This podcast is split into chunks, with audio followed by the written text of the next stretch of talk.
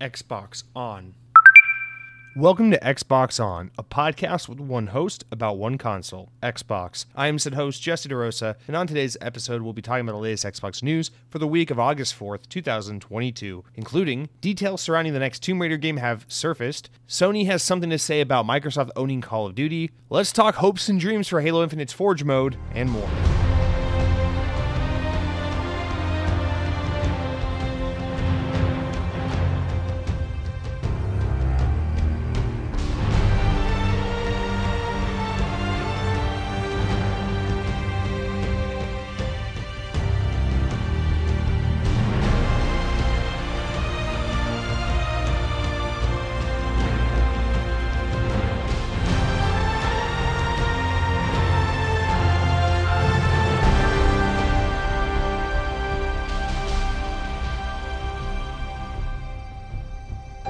On this day in Xbox history, 27 Ball Funky Pool, released as an indie title on the Xbox 360 worldwide in the year 2011. Yeah, I've never heard of it. Alright guys, welcome to episode 166 of the Xbox On podcast. Just 600 more episodes to go until we hit the magical devil number. Guys, I'm very excited to be here with you this week because, boy oh boy, am I excited just about everything going on in the world of gaming. It's a very exciting time. As I mentioned last week, I don't know why I get this way, but when almost nothing is happening in gaming, that is when I'm at my peak happiness. It's either got to be one extreme or the other. It's got to be like nothing is going on in gaming, and I'm like, God, games are so great. I just have all this time to carve out whatever games I want to play, whatever way I want to enjoy gaming, and just do that without other things distracting me. Or I like it where it's just the opposite, where it's like the heat of E3 and 45 really cool games were just announced, and like Xbox has just announced that they're acquiring the rights to fucking Michelin tires, and you're just like, God damn, this is so much cool news all at once.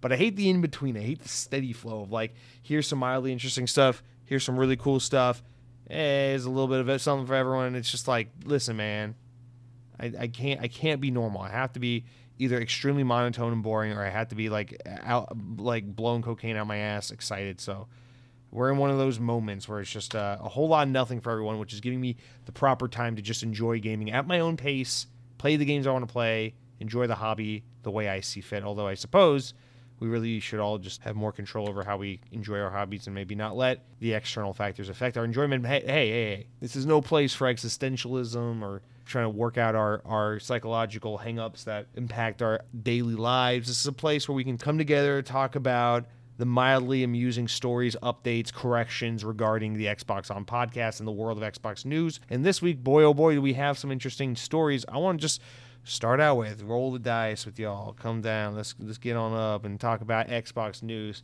Guys, we got stuff coming in from Windows Central, we got stuff coming in from VGC, we got Bloomberg reports, we got everything.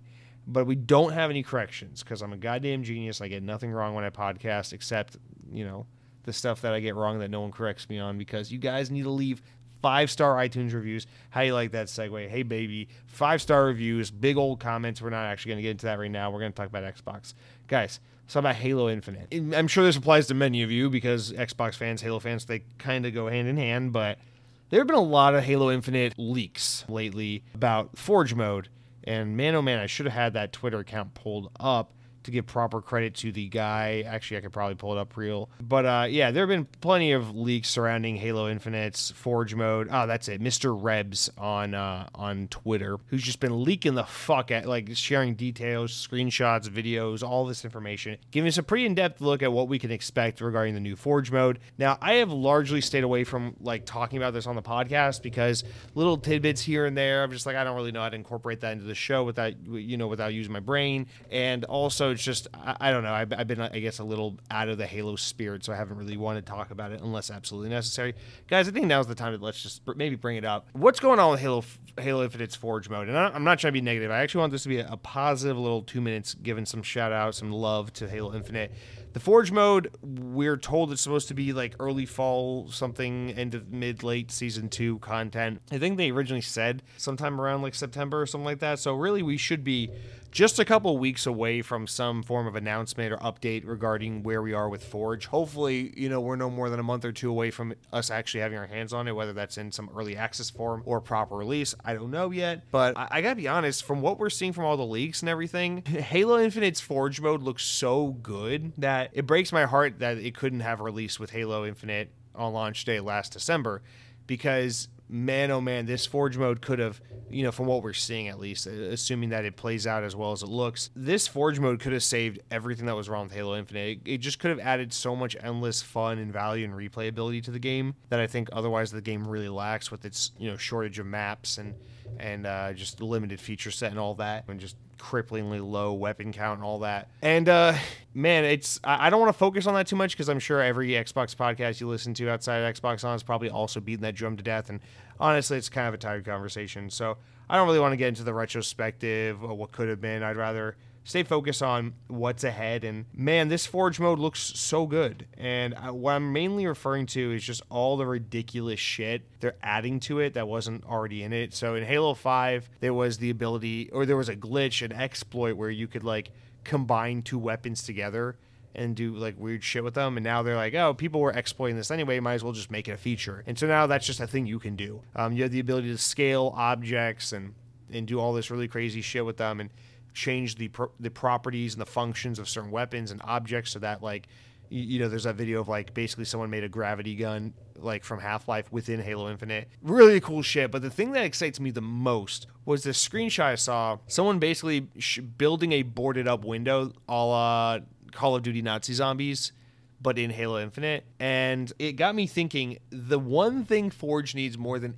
anything, as a longtime Disney Infinity fanboy, I'll say, is the ability for you to add scripting in Forge. I want scripting so bad. And for those who don't know, basically the ability for you to basically do level design in make it so that the world functions and operates, you know, with things, and you can basically essentially create levels and in events with it. So like, for example, like scripting is like triggering that, like when you walk into this room, this light will turn on, or this object will do this function, or like this sound loop will trigger, or whatever.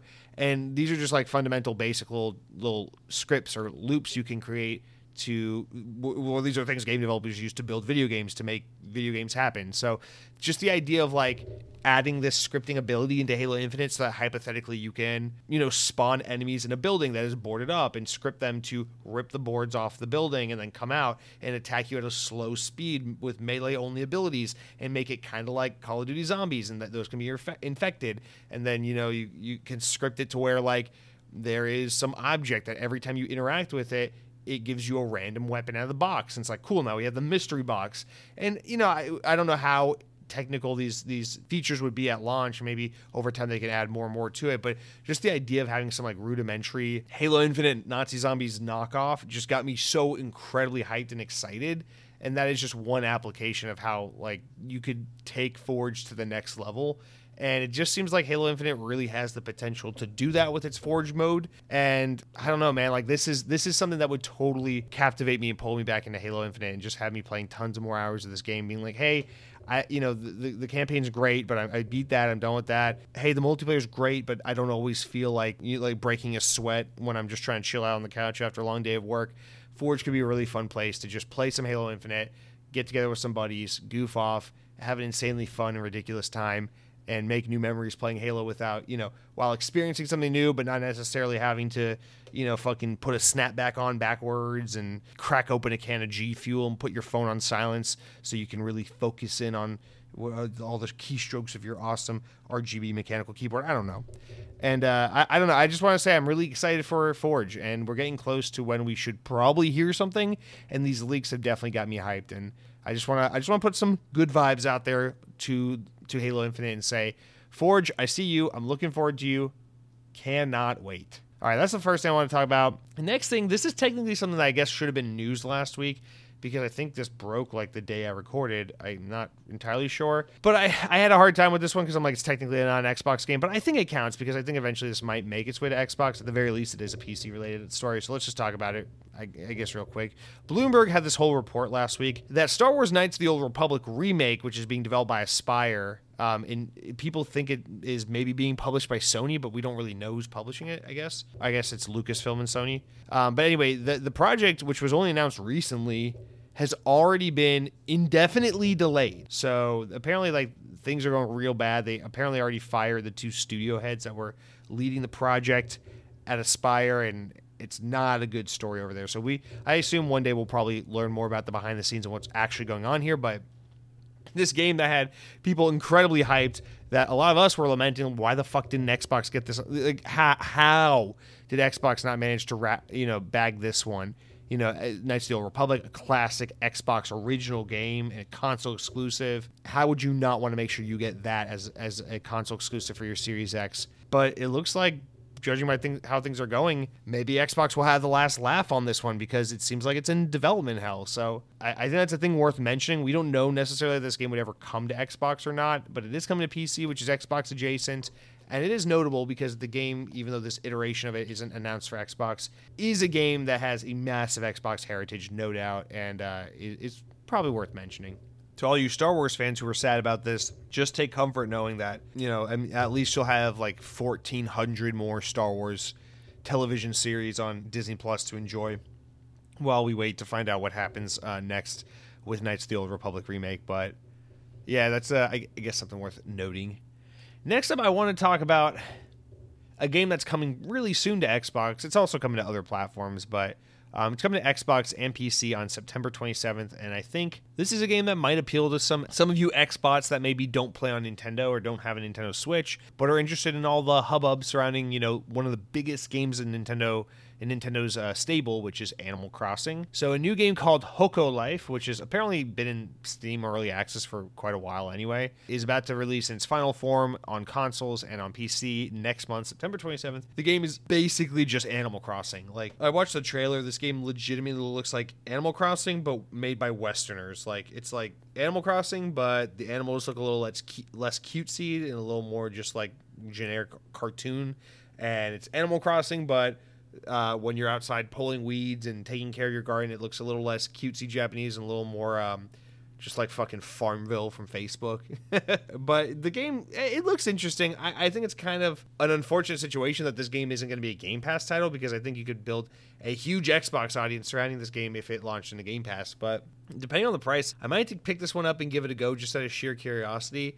I used to really love Animal Crossing. It's one of those games like Pokemon for me where I'm like, I still love the franchise. I still admire the game, but I don't feel the need to play it anymore. In fact, the most recent one on Switch is the first Animal Crossing I never owned or bought, just because I was like, you know what? Between the 4 or 5 Animal Crossings before this game, I got enough. I get it. It's the same game every time. You move in the city. You got the neighbors. Tom Nook is a fucking asshole. I get it. You know, it's a cute game, it's a fun game, it's a good time. But I don't know, the prospect of like having something akin to that on Xbox might intrigue those who maybe don't play Switch but are interested in an experience like Animal Crossing. So I thought this was maybe worth a shout. Yeah, it's coming out in a couple weeks. The trailers are out on YouTube. Maybe go check it out if you're interested. But that's Hokko Life, an Animal Crossing-like game coming to Xbox very soon. Next up, our boy Jez Corden over at Windows Central had a little article that I want to go over a little bit of. This normally would have been like a proper news story. I just don't have too much to say to it, so we'll talk about it up here. But Kevin LaChapelle and Catherine Gluckstein, who lead the Xbox Cloud Gaming effort at Microsoft, sat down to recap. This is on a video, like an Xbox video on YouTube, to recap the biggest updates and enhancements to the Cloud Gaming program over the past year. Gluckstein, I don't know, noted that Xbox Cloud Gaming's hourly use had grown 1,800% in the past year alone, with LaChapelle emphasizing that Microsoft is working to meet demand with additional servers across the globe. In a recent call to investors, Microsoft noted its plans to double Xbox Cloud Gaming's server capacity in the coming year as more and more heavy hitters appear permanently as part of the service. Obviously, this has largely in a way to do this massive growth in usership with Fortnite, which is not on mobile app stores anymore due to that lawsuit, the Epic Games Apple lawsuit thing that happened last year. So obviously that plays a massive role in this because there's that mobile workaround where you can go to xbox.com/play in a mobile browser or in any browser, and you can stream Fortnite to your phone via Xbox Cloud Gaming for free. And so this has been a huge boon for Fortnite fans on mobile and for Xbox's Cloud Gaming initiative. So that probably has an overwhelming amount to do with what's going on here, but nonetheless, it's a good way to grow the recognition and reputation of Xbox Cloud Gaming either way. And especially as we see, you know, in the near future when we start getting things like Starfield, which are going to be pretty attractive offerings for players, that there may be more and more demand for this, and it's a service you want to maybe double, triple down on. Especially when you consider Starfield is not going to be on PlayStation. So if you're a PlayStation fan who loves Bethesda games, doesn't own an Xbox, doesn't play on PC, this might be an opportunity for you to give Xbox Cloud Gaming a go. You know, maybe be like, hey, I got a PS5, I got a phone, I don't really do PC gaming. Maybe I'll give this Xbox Cloud Gaming a try, subscribe to that Game Pass for a little bit, and play Starfield that way and, you know, grow an audience. And this is what Xbox wants, right? So they said that they want to put these Bethesda games and titles from, you know, these publishers on platforms where Game Pass exists. And right now that's mobile devices and Xbox and PC. And I think with games like that coming up, we have a lot of potential to expose this this service to a lot of people. My only concern is that will people have a good experience with the service? I have used Xbox Cloud Gaming actually a lot more than I ever thought I would. And my experience with it has always been mixed. The very first time I ever used it, I had the most amazing experience. I played the entirety that last Tomb Raider game, Shadow of the Tomb Raider. I played the entirety of that game on my Razer Phone 2, streamed through xCloud with an Xbox controller hooked up to it, one of those little phone clips for your Xbox controller. And it worked flawlessly. I had such an amazing time. I was so blown away by just how seamless and great that experience was. And honestly, since then, I've never had an experience that was quite that impressive. I've always had a lot of lag, visual lag, just buffering and all these kinds of issues. Although I will say the most consistently great part about Xbox Cloud Gaming has always been the low latency. But the buffering has always been a bitch. The buffering and the lag. But it's that controller input that's always been really, really good. I don't know. Like I remember I tried to play Psychonauts 2 at the airport last year while I was waiting for my flight. And that was a pain in the ass. That was on my Surface Pro. I've tried to play Halo 5 from my own home on my own home Wi-Fi, and it's been a piece of shit. I've streamed games directly to my Xbox, and it's been usually a lot better than mobile devices, but it's not 100%. And I don't mean 100% like it's just like downloading the game. I mean 100% like it's not 100% with the lack of buffering and screen tearing and all that shit. So I really hope that they can really manage to make this service as effective as possible considering all types of internet limitations, because they're getting a lot of exposure right now with Fortnite, and you probably want to keep that going, especially as you get some really notable releases again like Starfield in the near future. But good for Xbox, good for game Cloud Gaming, good for Game Pass. This is all on the up and up. This is the plan. Nowhere to go but up for Xbox when it comes to all these new initiatives to get Xbox content on multiple platforms. All right, guys, and our last two more quick things I want to go over before we jump into the proper news. One, Windows Central relays a story from the NPD Group, who track game sales and statistics and data month to month in the U.S., and they say that spending on video games has fallen notably quite a bit compared to 2021's numbers. So spending for quarter two 2022 reached $12.35 billion in the U.S., a decline of $1.78 billion compared to quarter two 2021. The NPD Group cited a lack of new game releases and the rising cost of necessities like food and gas as some of the reasons for the decline in spending, and players in the U.S. are spending less money on video games compared to last year in general. All right. So I think this is pretty obvious. I think most people probably hear this and jump to the same two conclusions. Like if I said, hey, are you surprised to find out that a lot less people are spending money, or a lot less money is being injected into gaming right now? Compared to where we were at a year ago with consumers, as far as consumers are concerned, I think most people would be like, oh, yeah, well, that makes sense. You know, a lot of we've largely moved on from COVID, and people are kind of back out on the we're going to get struck for that on Spotify. And, you know, and people are kind of back to normal and all that stuff. And the economy is kind of in a weird spot right now. So people will probably try and tighten up on their spending a little bit. So I think most people would maybe say something like that. I definitely think the Black Plague has something to do with this, in that I don't know. I guess I can only it was different depending on where in the world you live. But I will say, from my perspective, living in a major tourist city, last summer was a really weird one, because at the start of the summer, it felt like the attitude was like, okay, the vaccine's out, everyone fucking take your masks off, go back to normal. And it was like, dude, I remember like the weirdest experience I had last summer was there was one night I went to a freaking dive bar with a friend, and it was one of those emo nights where like a musician from one of the old classic Warped Tour emo bands would be like guest hosting an emo night. They just play a bunch of fucking classic emo songs in the bar, and everyone would just drink and hang out. And I remember going to that event that summer or last summer and being like, this is the most normal feeling thing in the entire world. It just felt like shit was normal again.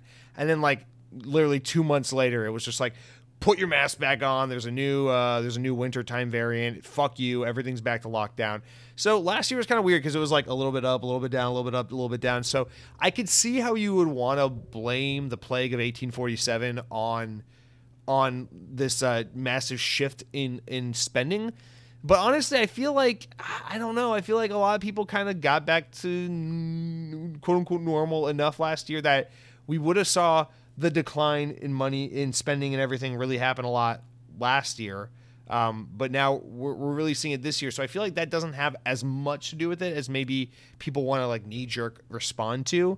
And then the other thing that I want to respond to is the other obvious answer, which is, well, yeah, 2022 is a pretty dry year in terms of gaming compared to 2021. You know, everything's gotten delayed out of this year. There's really not a whole lot happening. We had a really front loaded first part of the year with all these really big games, of course, Elden Ring and whatnot. But, you know, into the summer months especially, it's just gone bone dry. There was nothing going on. And yes, that's true, but I assume that is one of the main contributors, if not the main contributor. But I don't know why I'm wording it this way. I'm getting ready to make my third point while I'm trying to make my second of 3 points. And actually, I think that's the main contributor. I don't even know what I'm saying. I believe that is the main contributor. Is just the complete lack of games, this massive drought we're in. I think it's causing a lot of people to be like, you know what, games are a little boring right now. There's not a whole lot going on. Let's see what else grabs my attention. Because the thing I kind of refuse to believe is that third and final point. That's the one I really want to harp on, which is the whole, hey, the economy is kind of in decline right now. Like the world economy is kind of fucking hurting right now. We're technically now in a recession. At least here in the United States, we have a government that keeps bragging about a low unemployment rate, which is just laughably the stupidest shit I've ever heard, because no one is making like livable money, but we're just bragging about how everyone has jobs. It's like, yeah, we all work 50 hours a week to make barely enough money to pay our rent. Fuck you, you know? And I think this is the one that I have the hardest time agreeing with, because although, yes, it kind of makes perfect sense on paper, if people have less money, they're going to cut back on things that don't make sense necessarily, like gaming, right? You know, like if you told me, Jesse, I'm taking away a bunch of your money, figure out how to fucking feed yourself and pay your bills, probably one of the first things going out the window is like excessive spending on video games and theme parks and bullshit like that for me, right? And I gotta go shop at Aldi and pay my rent, whatever. So I get that, but the reason why I struggle with just accepting this as like a blanket response or reason is because if you go back and look at the 2008 recession, that massive recession a lot of the world went through just about a decade ago, spending in video games and entertainment in general is actually something that kind of soared and did obscenely well during that time period. It was a lot of people were just kind of in the shit, and it was a really bad, dark time for a lot of people. And a lot of people escaped from all that bullshit by absorbing themselves in entertainment. So a lot, like little fun fact for those who maybe don't know, a lot of why PlayStation 4 and Xbox One took so goddamn long to hit market was because that 2008 Great Recession really gunked up so much of this long-term plan for the games industry. Gaming was doing very well. People were buying games and playing games, but a lot of the manufacturers were worried that, hey, if we release a new console right now, you know, we're just going to kind of cannibalize this current generation of hardware, which is just doing so well right now despite the economic hardship people are facing. That's why we had Xbox 360 for what felt like 2.4 billion years. I think 360 went on for 8 years, 8 full years before we got Xbox One. That's a pretty damn long console generation. And so I'm always reminded of that when people want to say things like, oh, well, you know, it's tough times in the economy, so people are spending less on gaming. It's like, well, yeah, but last time that happened, people like went gung-ho on gaming. It's like, I understand, like, the economy's rough. You're not buying a new car. I get that. Or, you know, times are tough. You're not buying, you know, you're not buying a house right now. You're not splurging on fancy dinners. But gaming is a relatively affordable hobby. So if you told me, like, I don't know, more realistically, because I feel like people paint this a little dire, more realistically, if people are a little strapped for cash right now financially, you're going to maybe go out to eat less. You're going to maybe buy fewer big purchased items. But staying home for the weekend instead of going out and playing Xbox and maybe dropping $10-$15 on a Fortnite skin here or a Call of Duty point there or, dare I say, a Robux here or there, you know, that is a much more cost-effective means of entertainment for people than, like, yeah, me and my friends are going to go out to a nice restaurant and then go to the fucking club and get trashed tonight. It's like, well, that could be an expensive night. So I don't fully buy this this knee-jerk, oh, what's the economy? Because I think this has mostly to do with just a kind of lackluster, boring year we're in for game releases. And to prove this point further, I'll just say it like this. I'm no economist, but I think we're all pretty well aware that things are about to get worse financially for everyone before they get better. I'm willing to bet you that game spending will skyrocket once the games start hitting. And I guess we're going to have to really wait for 2023 for that to really come to fruition, because it seems like everything has been delayed to, like, spring and fall of 2023. So next year, when we're inundated with 1,400,000 AAA games that we all want to play and 14.6 billion Game Pass titles that we don't have enough time to play, tell me then that spending on gaming is not shooting up like crazy, because I promise you it will. But I don't know. I understand that this economic situation is a little different from the last one that I'm comparing to, but I did just want to draw that comparison, because I do find that kind of just, oh, well, this must be this kind of comparison or explanation a little, I guess, a little ignorant of history, if you will. But yeah, I mean, fuck, dude. Once Sonic Frontiers comes out, you really think these motherfuckers ain't going to be buying games? All right, the last one. I got really nothing to say this. I don't really know why I put this in here, but I just wanted to read it because I guess I wanted to laugh. Electronic Arts said in an investors call this past week, they were talking about how single-player games are a really, really, really important part of their overall product mix. They're talking about how I think it's like over 60 or 70% of their revenue now at EA comes from live service games and microtransactions and things like that, you know, FIFA, Madden, Apex Legends, things of that nature. But they're talking about how it's really, really important for them to continue to invest in single-player experiences like the Star Wars Jedi games or Dead Space Remake or the new Dragon Age game that they gave a title to, but they're never actually going to put out in the real world because it's not a real game. Like, they're talking about all that and how it's super critical because these games, while they don't usually have legs, generally sell really well up front, and then they kind of can help fill in those gaps when live service games are kind of like in flux periods, you know, when you're moving from this Madden to the next Madden, or when, you know, content's a little dry on Apex Legends and your player base is a little stagnant until the next content drop. It's really nice to have these big AAA single-player titles that can give you a big release, a big marketing push, a big chunk of money in an otherwise kind of fluctuated time period. So I guess it's kind of a different explanation, but EA has said this before. Yeah, oh, we believe in single-player games. We think single-player games should be made for people to purchase and then play with their Xbox controllers or PlayStation DualSenses. And it's like, yeah, man. Okay. So I don't know. I feel like I see a lot. I saw this story making the rounds. I'm just like, I feel like I'm having deja vu because EA has said this before. It's like, okay, EA, put your money where your mouth is. Make us some really good, unique single-player games. But really, it seems like the only ones they've really done are a couple Star Wars games. But I think we're about to see that change, so I won't be too judgmental. Guys, that's it for our update, stories of mild amusement, and all that good shit. I don't know how we spent 30 minutes on that. But hey, we're through it. So we're going to move into the real news, but you know how this works. I don't just buttoned up all suit and tie, business as usual, move from one thing to the next thing. We got to find a way to dick around in the middle of all this and do some stupid shit. So guys, let's talk about the games I've been playing this week before we get into the news. But you know, I can't even be that buttoned up and serious. We can't be that business as usual. We gotta be even more brain dead and stupid. So before I can tell you about what I've been playing this week, I gotta tell you about what I've been eating. And guys, I got two things I want to talk about. One is Dave's Chicken. See, the thing about Dave's Chicken, and I assume others are familiar with this establishment. I think they're from California. I don't know. They are a new-ish, I believe, up-and-coming chicken, fast casual, fast food restaurant. They specialize in hot chicken, you know, breaded, hot, fried, spicy chicken, bread, fucking pickles, and mac and cheese, and french fries, whatever. And I was targeted a couple months back on Instagram because this place is like, hey, we think you're fat and you live in Central Florida. Come eat at Dave's Chicken. We're opening a new location. So I'm like, oh, that place looks really sexy as hell. I don't want to forget about this place. I want to check this out. So I followed them on Instagram just so it hit my feed a couple times and kind of like install into my brain like, hey, remember Dave's Chicken? You want to go there one of these days. Don't forget about that. So I did that. Come to find out, the new location that they're bragging about that they opened up here in Central Florida is like basically an hour away from where I live. It's not close by at all. So whatever. I put it off for a long time. Like, it's probably not going to be anytime soon I get to try Dave's. Well, life had other plans for me this weekend because my girlfriend was out of town for the weekend, and I was up not close to that area, but a lot closer than I usually am to that area. And so I went over there, visited a friend who lives in that area, and we got together and went to the Dave's Chicken. And you know what? I've become a little jaded with these fast food places, and I don't even think I have a good reason why, because I haven't really been burnt lately by anything.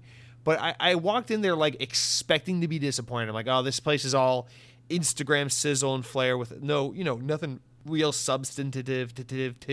That's how I pronounce that word. And so, you know, we go there. I have no expectation. I'm like, whatever. I'll just get the signature item, and I'll get the thing. I'll put it in my mouth, and it'll be probably okay.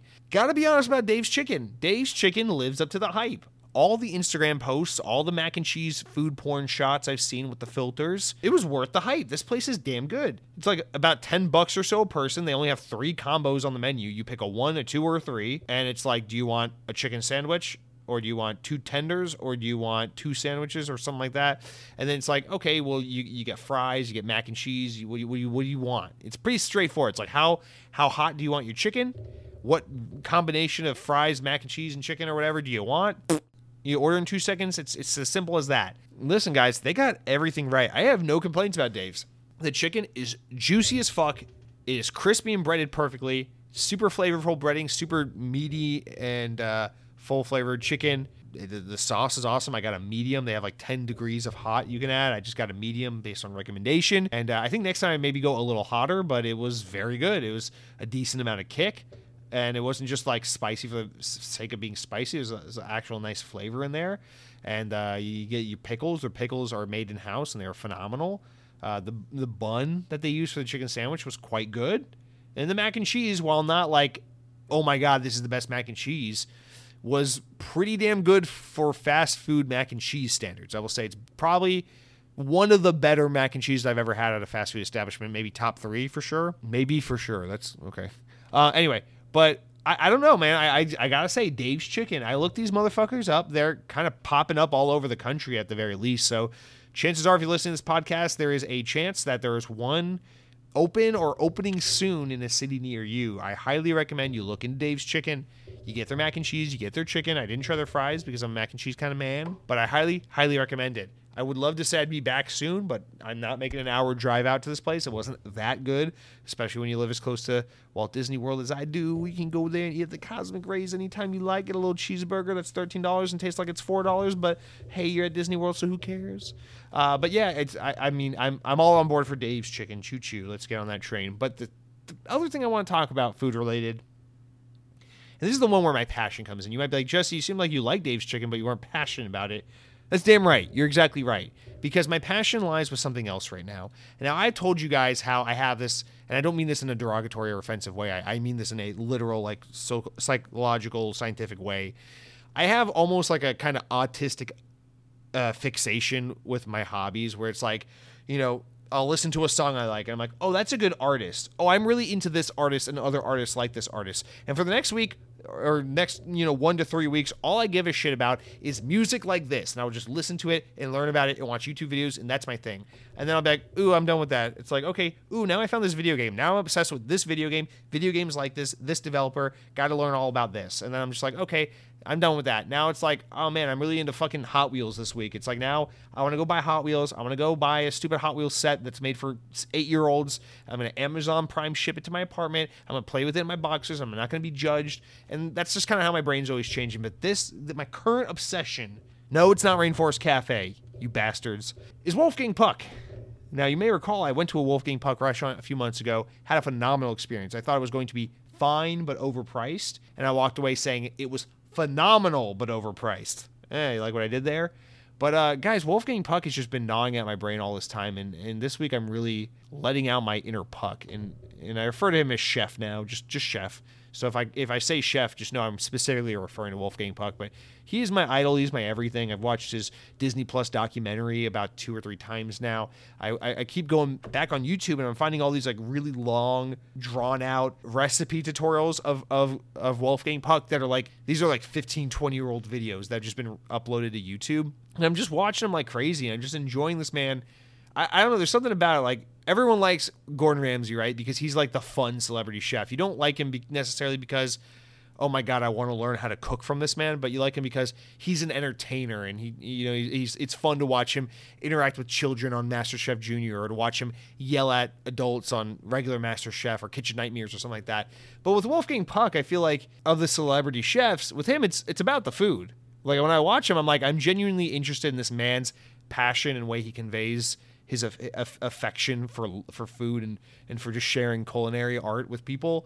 And I don't know, I'm like really digging it. So my whole thing is like, I'm reading Wolfgang Puck recipe books, I'm watching YouTube videos. He's my whole everything right now. So my girlfriend and I alternate every week. My week to buy groceries and cook, then it's her week to buy groceries and cook, and we switch on and off like that. Right now, it's my week for grocery shopping and cooking, and I am all inspired by WP, or Chef, as I like to call him, of course. And I'm just I'm following a bunch of his recipes. Dude, we got fucking crostini with pesto and goddamn goat cheese. We're doing all the cool shit. I'm trying to cook with rustic, everyday ingredients while making inspired, delicious, but healthy dishes. Wolfgang Puck, I know you're not dead, but if you can hear me wherever you are, just know I'm thinking of you tonight, and I appreciate everything you do, Chef. So just a big old shout out to the WP. I guess he hasn't really been as big since like the 90s and early 2000s, but nonetheless, I love him. Guys, that's it for what I've been eating and for what I've been inspired to eat. I guess if you must, and maybe we must, it's an Xbox podcast. Maybe we should talk about video games. Here's what I've been playing this week, and as I mentioned just a little bit ago, my girlfriend was out of town this weekend and the first half of this week, so I thought that meant I was going to sit around in my apartment all weekend and play video games. In fact, I was so prepared to do it, I downloaded A Plague Tale: Innocence, because I was like, you know what, it's time to give this game a go. Everyone who plays it absolutely adores it. I know I will like it if I just force myself to play it. I'm just turned off because I hate old Europe. I hate, like, that's fucking aesthetic. If you make me do something in Europe that is like 50 years or older, I'd get disgusted. And this is like 14th century Black Plague Europe. It's France, I believe it takes place in. And I'm just like, God damn, I hate that setting. But I know, listen, I love games like The Last of Us. I love these third person, very heavily narrative driven character games. There's no way I'm not going to like this game. So I got to play it. I downloaded it. I didn't play it. It's still sitting there on my hard drive. No, rather what I did was I don't know what I did this weekend, to be honest. I watched Wolfgang Puck tutorial videos, and I played music or something. I did nothing. I played Rock Band. No, but I have been sneaking in some Black Ops Cold War here and there. Now, at the beginning of the summer, I told myself no more Call of Duty. I want to just stay away from Call of Duty until Modern Warfare 2 comes out. So there's kind of a pent-up excitement for some Call of Duty. So I deleted, what is it called? Vanguard, the newer one, because that game, I enjoyed it for a few weeks, but I don't need to play that one again. That's not a special Call of Duty for me. I deleted Modern Warfare 2019. I was like, cool, we're not doing this. I deleted Call of Duty Black Ops Cold War because it was taking 2.4 terabytes on my fucking hard drive. But this past week, I fell victim to the COD again, and I downloaded Black Ops Cold War again. And I don't know, I'm just really enjoying, like, listening to podcasts and playing some gun game and all that. And I've been grinding the Black Ops Cold War multiplayer for whatever godforsaken reason, but could I be working on my Season 2 Battle Pass on Halo Infinite that I still need to finish? Yes. Could I be playing A Plague Tale Innocence and finally enjoying that game that everyone regards as a masterpiece? Yes. Could I be playing one of many, many, many games in my back catalog, including all these Yakuza games that I really want to get around to? Yes. Am I just playing Call of Duty Black Ops Cold War and killing time again? Yeah, unfortunately. But that's what I've been playing this week, and I'm not proud of it, and it's not exciting, and I'm sure many of you are currently turning off the podcast, maybe leaving a 2-star review. If you're in the UK, probably leaving a 1-star review because you guys seem to review me a little harsher. You goddamn fucking, what do they call them, lobster backs. That's okay. That's fine. That's all good and well. We have weeks like that. This weekend, I do plan on getting back to normal. I felt very out of my element with my girlfriend not being around. I found out apparently I'm a very dependent person. My environment felt shifted. I felt like me and my cat were home alone all weekend, just kind of like, what the hell do we do without her? So It was a weird energy, and we're getting back to normal, okay? This weekend, I'm going to play a video game, goddammit. It might be A Plague Tale Innocence. I might even come back and talk about the game next week. You never know, but unfortunately, nothing exciting to report to you on what I've been playing. But hey, Dave's chicken's good, so remember, don't sleep on that shit. Guys, that's it for what I've been eating, what I've been playing, and it's time at this point, this juncture in the podcast, that we talk about the news, because we got a decent amount of it to get through, and some of it is pretty damn interesting. So let's get to this spicy meatball they call the news. All right, let's get into the news, guys. We alluded to it at the top of the show by mentioning Tomb Raider, and now we're going to talk about Tomb Raider. Okay, guys, we got a big old story that's unfolded, and it has to do, surprisingly, with one of my favorite podcast of all time. VGC reports the next Tomb Raider game could feature an experienced Lara Croft leading a team of Tomb Raiders.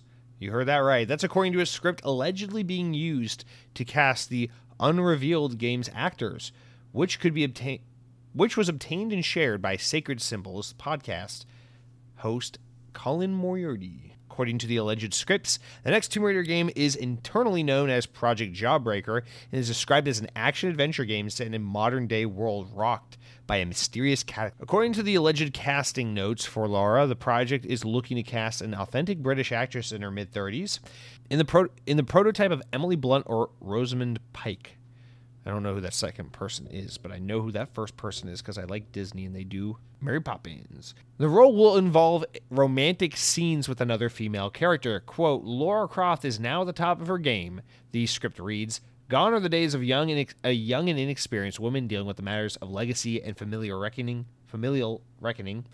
Lara has let go of her childhood and fully embraced a life of adventure. Her legendary career has been lauded and printed in tabloids, tall tales of adventures that have inspired a new generation of Tomb Raiders to seek their fortunes in the world. With this new phase of her life, Lara fully accepts her place among the ruins. For many years, Lara plunged into the depths of forgotten places, played cat and mouse with many nefarious opponents, and worked to uncover, preserve, and protect the lost secrets of the world, lest they fall into the wrong hands. The script then describes what appears to be a team setup for a new Tomb Raider, which could see multiple characters involved in the core gameplay. Additionally, additional Tomb Raiders have speaking roles in the alleged script, including characters Devendra and Tanvi. Quote, as the years have passed, Lara has become lonely at the top. The story synopsis reads, the beginning of the next chapter presents Lara with a quintessentially adult problem, facing something too big to handle alone. On this new adventure, Lara will encounter a challenge she can only overcome with a team at her side. Collaboration is foreign to her, goddamn. She's always succeeded alone, so in this situation, she's a fish out of water, quote. Developer Crystal Dynamics have announced the next Tomb Raider game has entered development earlier this year, and they announced that they're using the Unreal Engine 5 to create the game. Dallas Dickinson, Tomb Raider franchise GM at Crystal Dynamics, said in April that the team's goal with the next game was to push the envelope of fidelity and to deliver the high-quality cinematic action-adventure experience that fans deserve. That doesn't sound like a multiplayer game. In a January video outlining plans for the franchise's 25th anniversary this year, Crystal Dynamics revealed that Lara Croft's next adventure will unify the timeline in core Design's original Tomb Raider games and its own reboot trilogy, but warned fans not to expect it anytime soon. Crystal Dynamics and the Tomb Raider IP were obtained by Embracer Group back in May when Square Enix sold a majority of their Western developers to Embracer Group, as you may recall, and Just a quick aside, following this news, following this announcement and this leaked information, or shared information rather, Crystal Dynamics filed a DMCA request via Patreon to Last Stand Media, the parent company of Sacred Symbols podcast, hosted by Colin Moriarty. Patreon is, of course, the platform where the podcast is hosted early to patrons, supporters, paid supporters of the podcast. And full disclosure, I am proudly one of those people. So they filed a DMCA request to Patreon after the hosts of the podcast read the script reportedly being used to cast actors for the next game. The script, which has widely been reported on, as we just talked about, was featured in the episode of the podcast. Host Colin Moriarty was contacted by Patreon and asked to remove the offending material or risk being suspended from the platform. According to Moriarty, the DMCA came in via Square Enix. The Japanese publisher has agreed to sell Crystal Dynamics, but obviously at the time of this writing, the completion of that deal has not happened yet, still subject to various regulatory external approvals and things of that nature. So, interesting. It's apparently they've since edited the episode, removed parts of it, but haven't fully taken it all down. We'll see how that plays out. I guess it's not really as pertinent to the actual story we're talking about here, but guys, there you have it.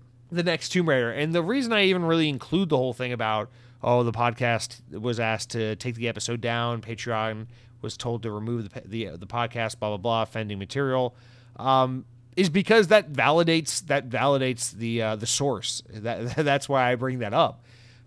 If that were fake information, Square Enix and Crystal Dynamics would be completely tight-lipped. They wouldn't give a shit. They wouldn't say anything. But by coming out and being like, Patreon, you got to remove this episode. This is incriminating evidence, or this is material that these people shouldn't have their hands on. We don't want this talked about. By making a scene out of it, by drawing attention to it, by trying to take action, all they're confirming is that this shit leaked. This is legit, and so I bring that up as it relates to our conversation in this podcast because that gives me a pretty large amount of confidence in saying. Everything we just learned about the next Tomb Raider game from that story is probably largely true. Not that I didn't already trust Colin Moriarty or the Sacred Symbols team to report on new groundbreaking news, but there you have it. So anyway, let's talk about Tomb Raider. Let's talk about the game itself because that's what we're really here for. I gotta say, on paper, I absolutely loathe this premise. Will I play the game? Absolutely. I thought the last three Tomb Raider games, especially the first two of that trilogy, which were developed properly by Crystal Dynamics. Eidos Montreal did the third one. I thought those games were simply fantastic. And in fact, I have said time and time again, obviously, Uncharted, PlayStation's franchise Uncharted, is clearly largely inspired by Tomb Raider and Indiana Jones. And then the newer Tomb Raider games went on to be largely inspired by Uncharted. So you see the back and forth. But I stand by my statement that especially those first two Tomb Raider games, the 2013 reboot and the 2015 follow-up Rise of the Tomb Raider, which was a timed Xbox One exclusive, that game in particular, goddamn, phenomenal. If we're talking about this third-person action, the fucking anthropological fucking explorer thing that Indiana Jones and Lara Croft and Nathan Drake and all these guys are, if we're talking about that genre, I think this, especially 2015's Shadow of the Tomb or Rise of the Tomb Raider, I think are without a doubt the best incarnations of this genre there are. Now, I'll have to give credit where credit's due. Naughty Dog with their work on Uncharted, I think that is a better world in terms of its characters and its storytelling. I think the moment-to-moment cinematic nature of those games is notably better and more impressive than Tomb Raider. Don't get me wrong. But in terms of being a very fun, exciting, and just engaging game, I think these more recent Tomb Raider games have actually been better than Uncharted. So, I don't know. I just say that to say I'm a huge fan of these Tomb Raider games. I think they're really good. I think Crystal Dynamics has done a wonderful job reinventing Tomb Raider over this past decade for a new generation. I really, really, really dislike this premise for the next Tomb Raider game.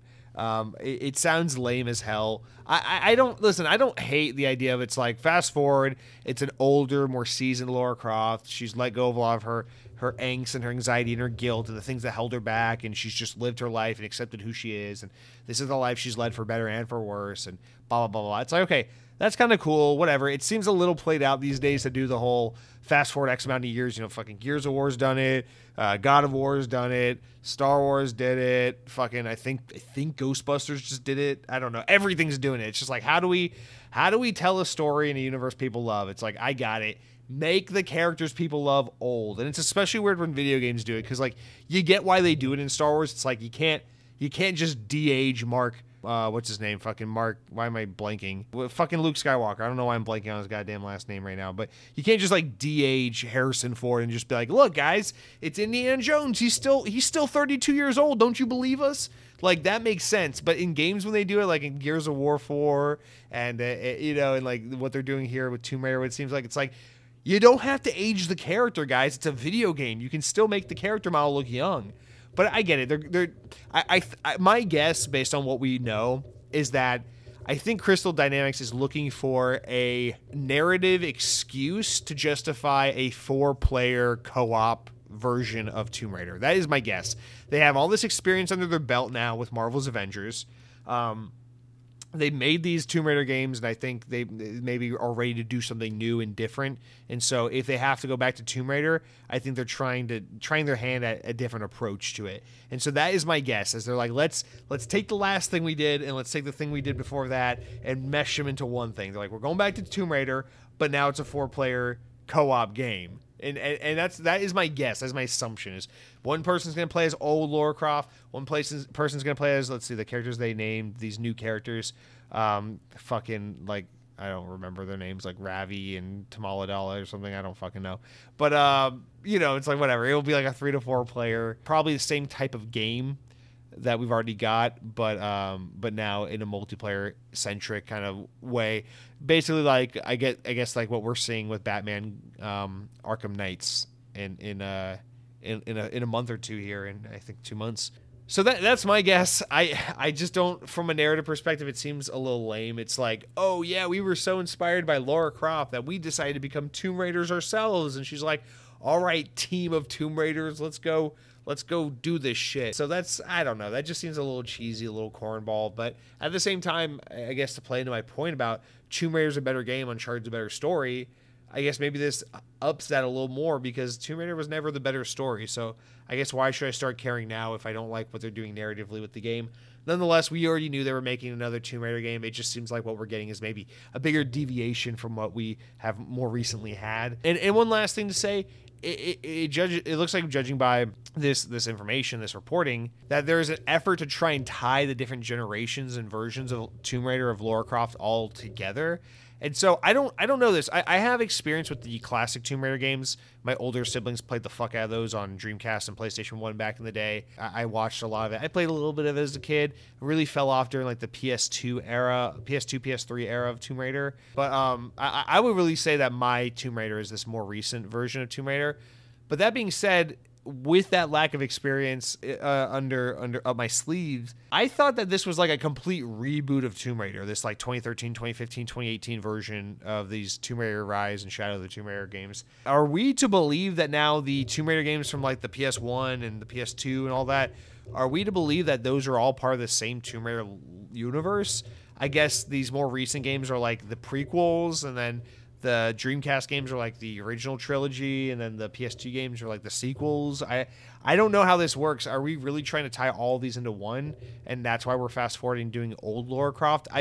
I don't know. Again, narratively, I just think that's a little silly, but I guess ultimately it doesn't really matter nonetheless. But I don't know. It'll be weird to see how they play this out, especially because when they try to do a cast of characters surrounding Lara Croft in these more recent Tomb Raider games, they always fell flat, especially in that first game. Like, none of the characters were really that interesting. You kind of cared about Jonah, and then in the second one, in Rise of the Tomb Raider, Jonah plays a lot more of a prominent role, and you're like, okay, I'm kind of on board with him, he's cool, but then you really don't give a shit about anyone else. And then with the more recent game, it was kind of more of a solo experience, and it was just like, still, like, it's like, I don't know, the side characters, they don't really do much. So it will be interesting to see if they can make us give a shit about all these other characters around Lara Croft, when it's like she's usually a compelling character, but not so much her friends. But then again, I really don't even know that Lara Croft is a compelling character. I feel like that was kind of the issue with the most recent one, that Shadow of the Tomb Raider, is that from a gameplay perspective, it was a very fun game. But from a narrative perspective, this whole, like, Laura's reckoning with, like, all the, you know, how her meddling and her adventures are kind of, like, messing with history and culture, and she's oftentimes causing more trouble than she is preserving history or saving artifacts and shit like that. And it's, like, kind of a cool premise, but at the end of the day, it's, like, Laura kind of seemed like a jerk, and you didn't really care about anyone. So it's, like, I feel like maybe the thing with Lara Croft is it's, like, we care about her because she's such a important gaming icon, but that has a lot more to do with the fact that her game was revolutionary for the time and is from one of the more formative eras of gaming, and less to do with the fact that she's a really important, compelling character. Does that make sense? You know, it's not like Master Chief where it's like, no, Master Chief is like a compelling and lovable character, not just because he represents the game that made Xbox successful. Like, there's a difference. I don't know.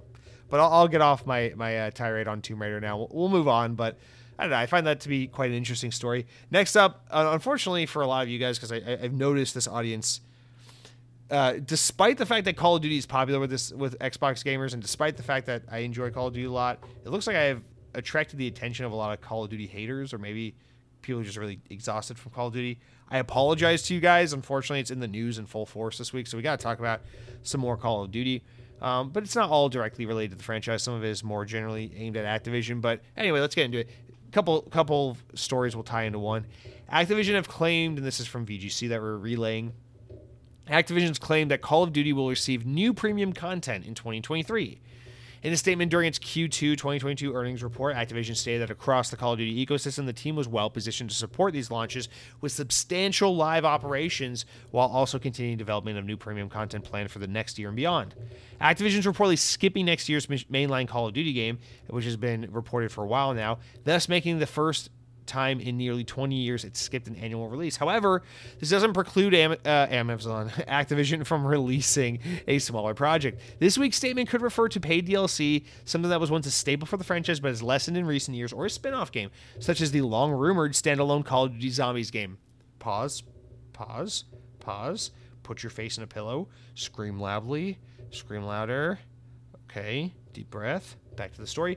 The next game in the mainline series is expected in 2024, and it is likely the next Black Ops game, which, as a side note, has been rumored to be something of a reboot for Black Ops, a la what Modern Warfare 2019 did to the Modern Warfare franchise. Anyway, in addition to that, Activision also reported that monthly active users have dropped below 100 million users for the first time in almost 3 years.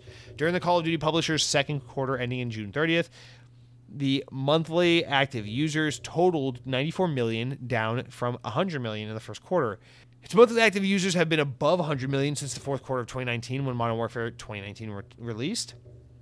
And that was also during the release of Call of Duty Mobile, where it peaked at 150 million users during the first quarter of 2021. Activision said on Monday that its second quarter revenue of operating income declined year-over-year, reflecting lower engagement with the Call of Duty franchise, but grew versus the first quarter.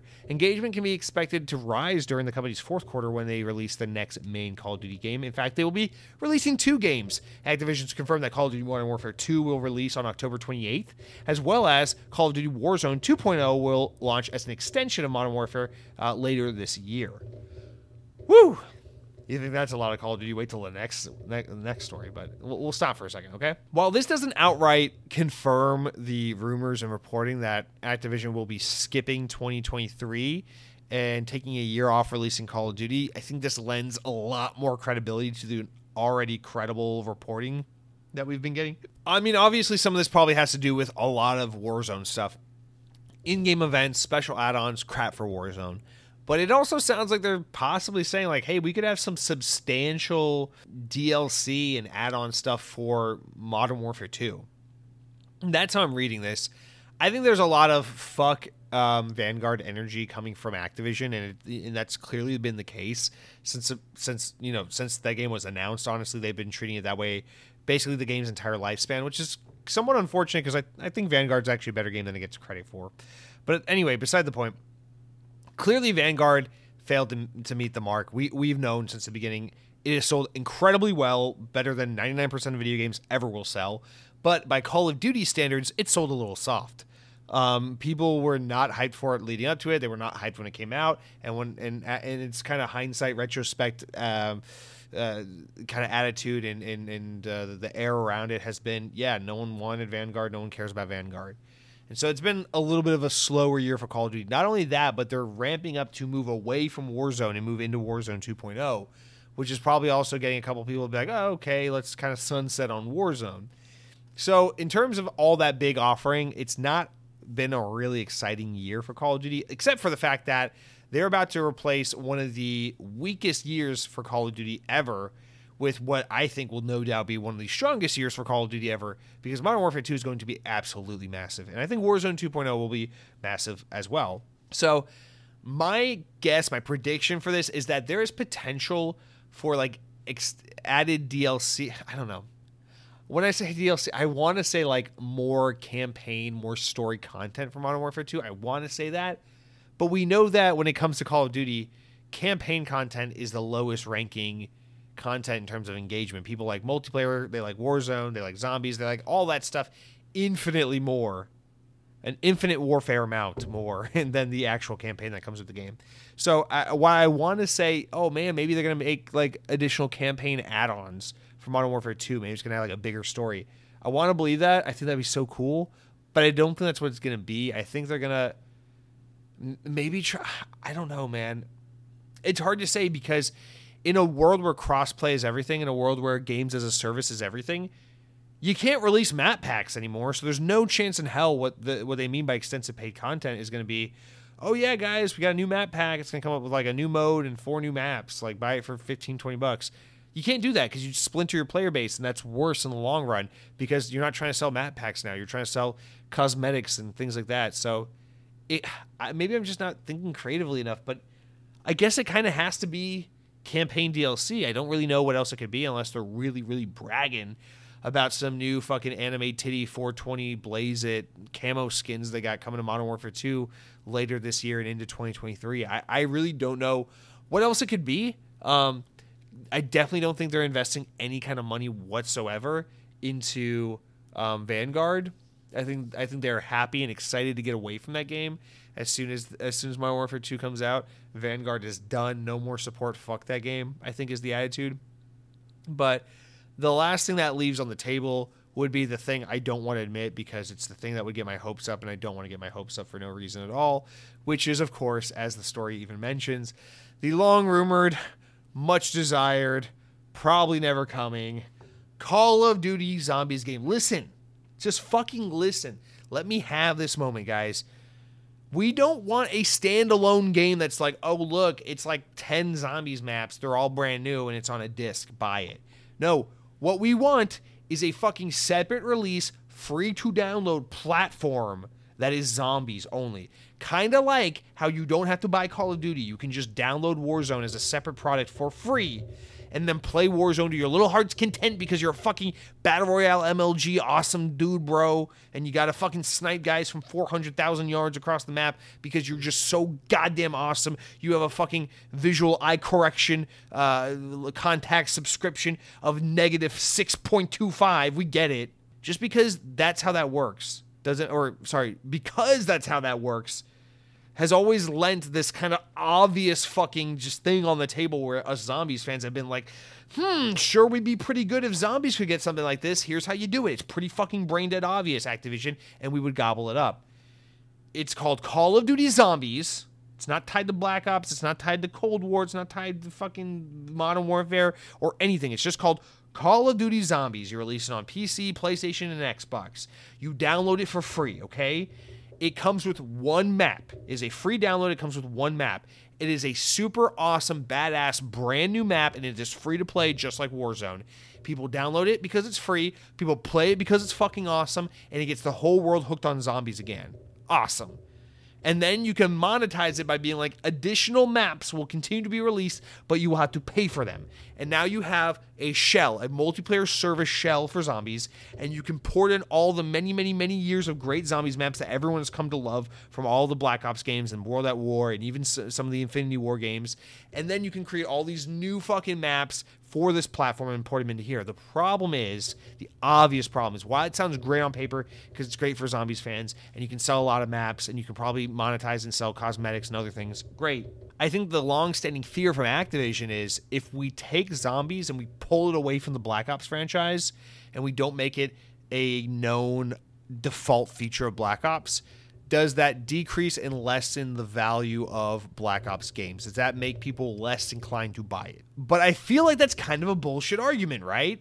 Because Modern Warfare doesn't have zombies. The only time they ever did zombies was when they did Zombies in Spaceland for Infinite Warfare, which was one of the lesser-received Infinity Ward-developed Call of Duty games. And hey, that had zombies. And people actually like that game, Zombies, so it doesn't prove anything. And so the thing is, you look at Modern Warfare, and the most successful Modern Warfare games were the original three and then the most recent one from 2019. All four of those games don't have zombies. In fact, and I know this might rub some of you Call of Duty fans the wrong way because I know people really love Spec Ops. Generally, Call of Duty games always had these fucking terrible Spec Ops modes that were not fun. They were these two-player little mission operative games, and they're sometimes fun to go through one time, but then you're kind of like, okay, I'm done. I want to go back to multiplayer, right?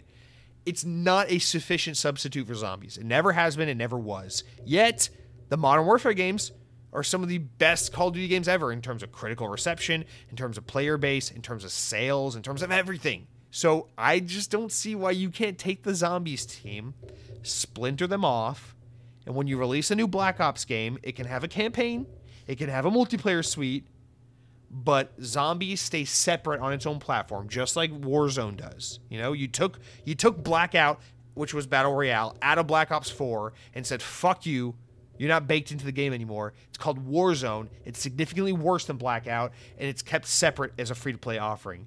I just don't understand why they don't do that with zombies. And that's where my brain goes, is like, that's the obvious great thing they could do. I don't want to talk about it anymore because I feel like I'm getting my hopes up for nothing, but this is how you, and this is the problem, is because everyone wants these classic zombies games to be brought forward. You know, it's one of those things. It's like, I'm trying to think of like what the perfect example of it would be. It's like, it's just like backwards compatibility on Xbox, right? Like Halo. Like, how much would it fucking suck if you couldn't play Halo 2 on your Xbox Series X? But thankfully, Xbox is super obsessed with making sure they preserve their games and make them accessible for new hardware. And so the Master Chief Collection is an excellent way to easily access these classic Halo games, no matter whether you're playing them for the millionth time or the first time in your life. A lot of us Zombies fans feel this way about Call of Duty Zombies. We want to preserve these older maps that are still just as fun today as they were 10 years ago. If you had a platform, I mean, I know I would sure buy the Black Ops 1 and Black Ops 2 maps on a standalone Black Ops Zombies free-to-play product for the millionth time. I would gladly pay for that shit for the millionth time if I could get it in this one platform that is the Zombies platform that moves forward across generations and through platforms, and it's a one-stop shop. All right, I'll get off my horse on that. I didn't think I had that much to say. But now the next story, and this is actually the last major story we have, really. The last two are just wrap-ups. Is I guess it's about Call of Duty, but it's more about Sony kind of digging at Xbox and Activision a little bit. And I argued a little bit with myself about even putting this story in the news because it's kind of much to do about nothing. It's kind of like a, well, duh. But it's a fun one, so let's go in. VGC realized that Sony believes Call of Duty could inspire users to switch to Xbox from PlayStation following Microsoft's proposed acquisition of Activision Blizzard. That's according to the company's official response to questions from Brazil's regulatory board, first spotted by Reset Era, which, like many regions, is currently studying the proposed deal for approval. Along with other companies like Ubisoft, Amazon, Google, etc., Sony's responded to several questions about the proposed acquisition, and these responses have been published in full by the Brazilian government because Brazil leaks a lot of shit. I don't know. Sony's response, transcribed by VGC, thank you Brazil by the way, mostly outlines the current state of the AAA game development for the Brazilian regulator. However, large portions highlighted the importance of the PlayStation firm. The PlayStation firm puts in Call of Duty, a franchise which it claims influences users' console choice. Interesting, put a pin in that. In the questionnaire answers, Sony calls Call of Duty an essential game, a blockbuster, and AAA-type game that has no rival. I mean, yes. According to the 2019 study, the importance of Call of Duty to entertainment in general is indescribable, the company said. The brand was the only video game IP to break into the top 10 of all-time entertainment brands among fans, joining powerhouses like Star Wars, Game of Thrones, Harry Potter, Lord of the Rings.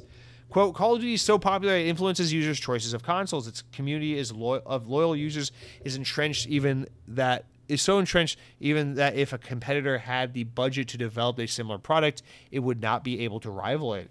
Sony went on to explain how the huge resources Activision puts behind Call of Duty are the core reason why it believes the FPS series is unlikely to be rivaled by a competitor. Each Call of Duty annually releases takes around 3 to 5 years to make.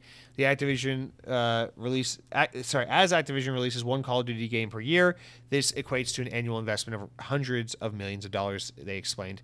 Approximately 1,200 people work on each version of another, and another 1,500 are involved in publishing and distributing. Thus, Call of Duty alone has more developers than most game companies employ across the entire development portfolio, including AAA teams. Also giving plans to recruit 2,000 additional developers by 2021, Activision probably expects Call of Duty to become even more successful in the future. No other developer can devote the same level of resources and expertise in game development. Even if they could do that, Call of Duty is overly entrenched, so that no rival, no matter how relevant they are, can catch up. Sony went on to note that Call of Duty has been a top-selling game for almost every year with the past decade, for its genre is overwhelmingly the best-selling game. Whatever, they go on and on and on. They talk about the 24 million followers on Facebook that they have and all this stuff, and they really lay into talking about how it's so important. Even when they have weak years like last year with Vanguard, they're still widely the best-selling game of all of the year, and so even a bad year puts them among the very top of the list. So anyway, they go on and on talking about all this. I don't think we need to say much more. But I'll say this. Is Sony right that, you know, Call of Duty being owned by Xbox, Activision being owned by Microsoft and Xbox, could that potentially influence the very powerful Call of Duty user base to maybe be swayed on Team Xbox versus PlayStation? Short answer, yes. Long answer, yes. And the reason we know this is true is because if you remember back in the Xbox 360 days, Xbox had a marketing partnership with Activision. They were the marketing, they were the platform for marketing Call of Duty to. That's why Call of Duty was always on E3 stages at Xbox. And remember, everyone made fun of Xbox for so many years because it's just Gears of War, Halo, and Call of Duty, shooting, sports, Call of Duty. Oh my God, Xbox is so dumb. All they have are shooters. All they do is appeal to the male fantasy of just shooting people with guns. Fast forward to the PlayStation 4. PlayStation's doing way better than Xbox. That contract is up for renewal. Activision gets in bed with PlayStation to be the official marketing partner of Call of Duty. And what does PlayStation do? Well, they do literally exactly what Xbox did. They're like, ha, ha, ha. Shit comes to our platform first, not yours. Call of Duty shows up at our E3 stage, not yours. Call of Duty commercials have a PlayStation logo at the end, not an Xbox logo at the end. And why did Sony pay so much fucking money to have this marketing partnership? Well, it's quite simple. Because Sony believes that that Call of Duty being associated with a specific brand might have implications for its users as to which platform is superior or which platform they need to be playing on.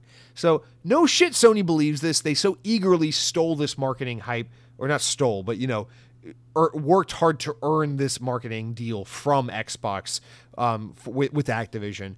And so, you know, of course, as we all know, PlayStation never got any shit for being like Call of Duty, even though they literally did the exact same marketing ploy, possibly a worse marketing ploy with Call of Duty, because they would hold certain game modes captive for a full 12-month year, whereas on the 360 days, Xbox would get map packs for like a month in advance compared to PlayStation users. But anyway, you can tell I'm a little salty about that. I don't know why. I'm not generally a fanboy. I don't generally care. I like PlayStation quite a bit.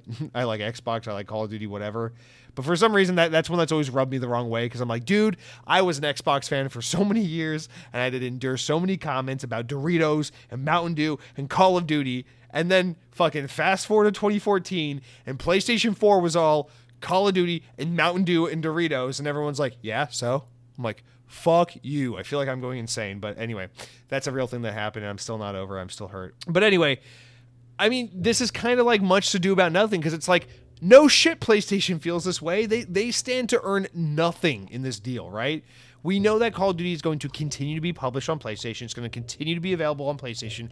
Xbox knows they would be painted as the evil hellspawns if they had the balls to be like, we bought Activision, we're removing Call of Duty from the PlayStation community. Fuck you.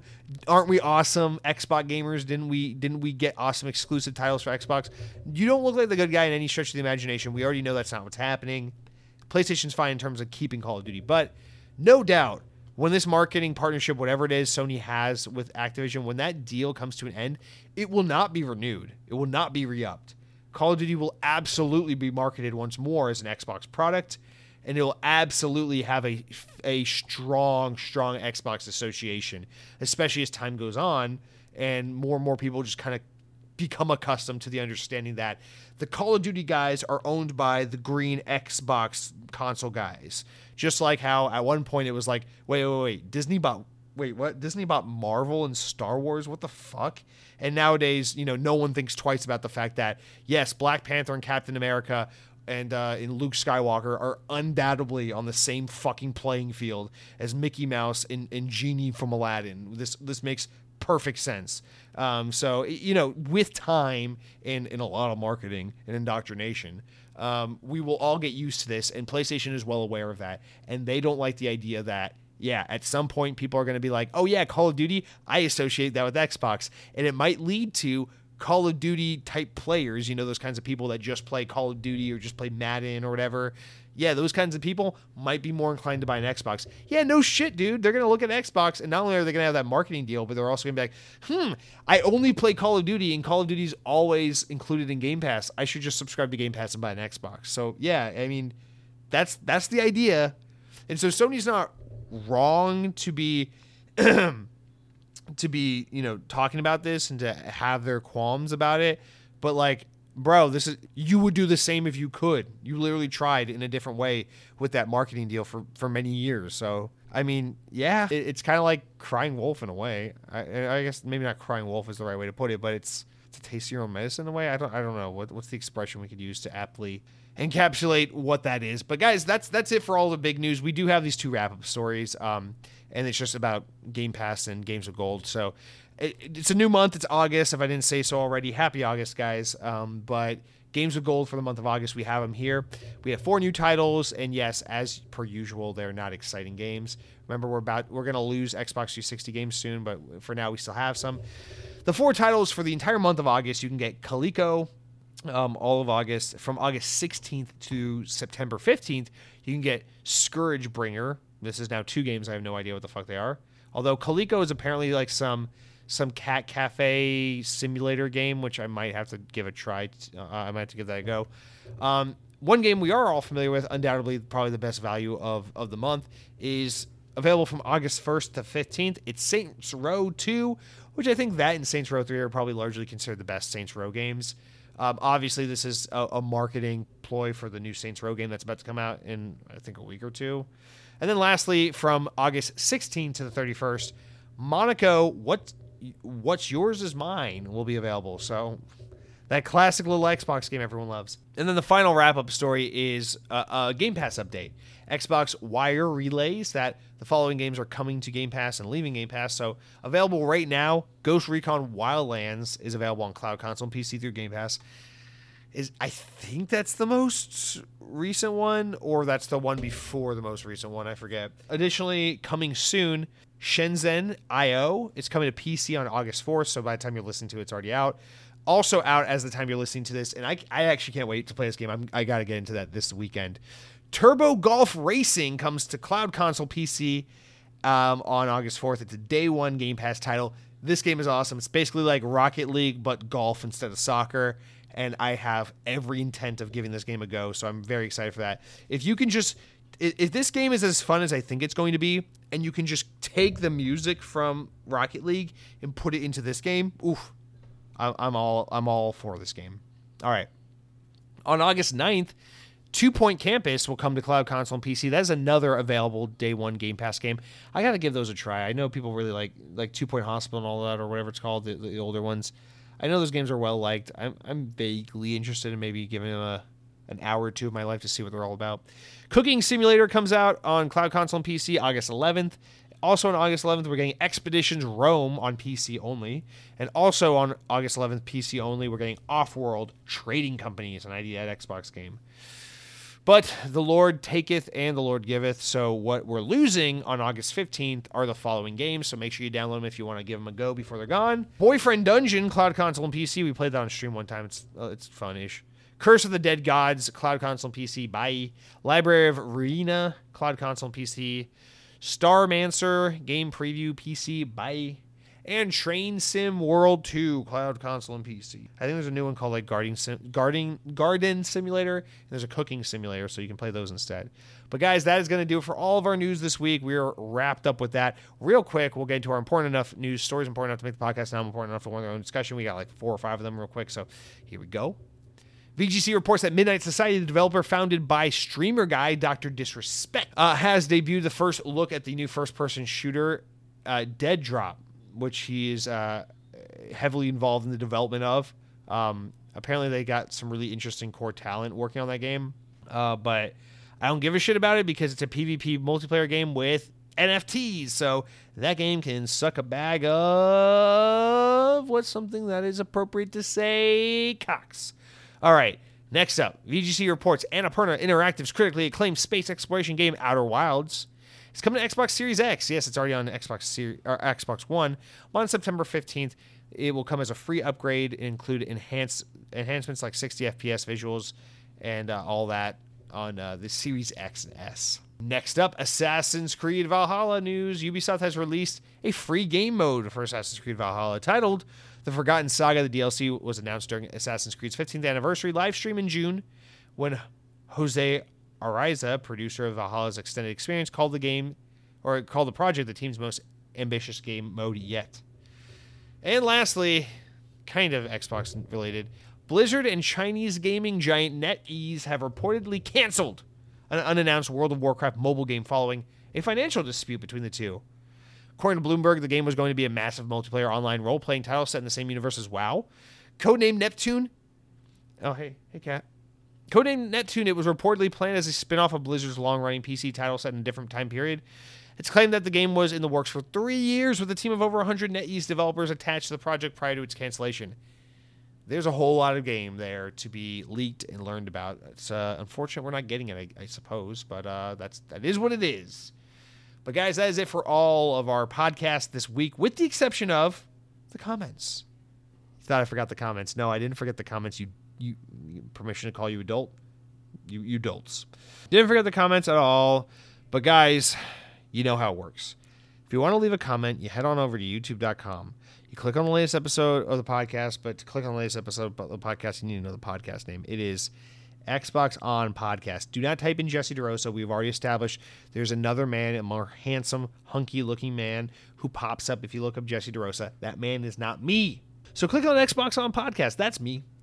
And leave a comment on the latest episode. You can say something nice, like, Jesse, when you play Black Ops Cold War, I know you're just enjoying yourself, so please don't feel pressure to try and play certain games just to keep up with the conversation. Just play what you're feeling and enjoy gaming after all. That's why we're all here to begin with, is because we just love gaming. Or you can say something totally different, like, Jesse, you are dumb. Your penis is dumb.